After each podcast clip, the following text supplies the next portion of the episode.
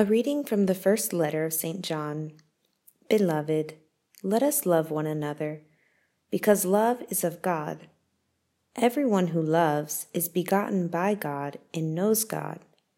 Whoever is without love does not know God, for God is love.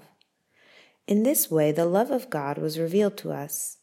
God sent his only begotten Son into the world so that we might have life through him. In this is love not that we have loved God, but that He loved us and sent His Son as expiation for our sins.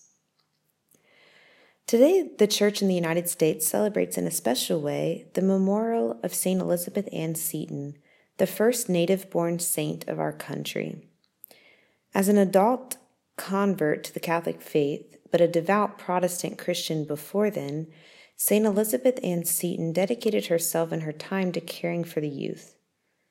As a mother of five herself, she knew firsthand the importance of family values and the strength of a mother's love. After the death of her husband, and since her children were grown, impacted by the power of her conversion, St. Elizabeth Ann Seton founded the Sisters of Charity of St. Joseph's in Maryland.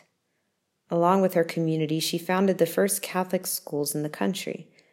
The community also opened up orphanages and dedicated themselves in many different ways to the service of the poor.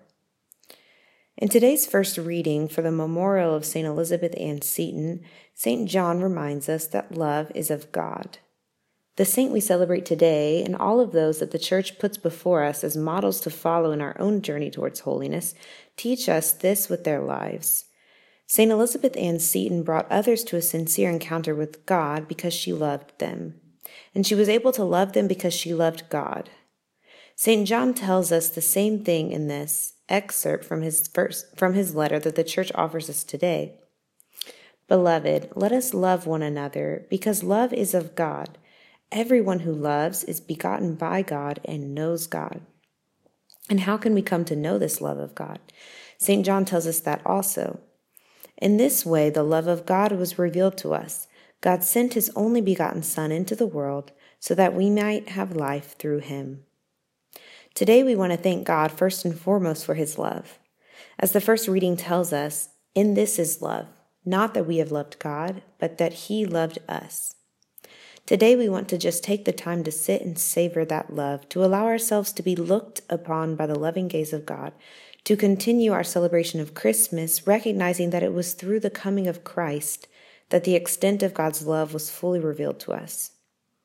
And we want to pray also for those who we know that perhaps do not believe in God, but that go above and beyond in loving others.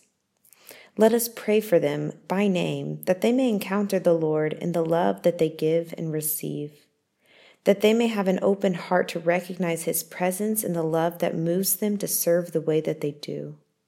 And let us invoke the intercession of St. Elizabeth Ann Seton, woman, wife, mother, religious, convert, that she, with her prayers, may help accompany these people that we know to a true encounter with the person that is love, that St. John teaches us is God Himself.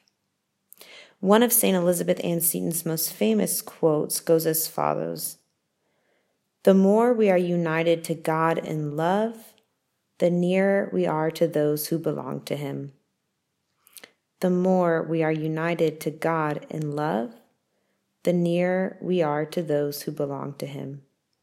May we unite ourselves to God in love through this moment of prayer in order to be able to go out and love others all the more.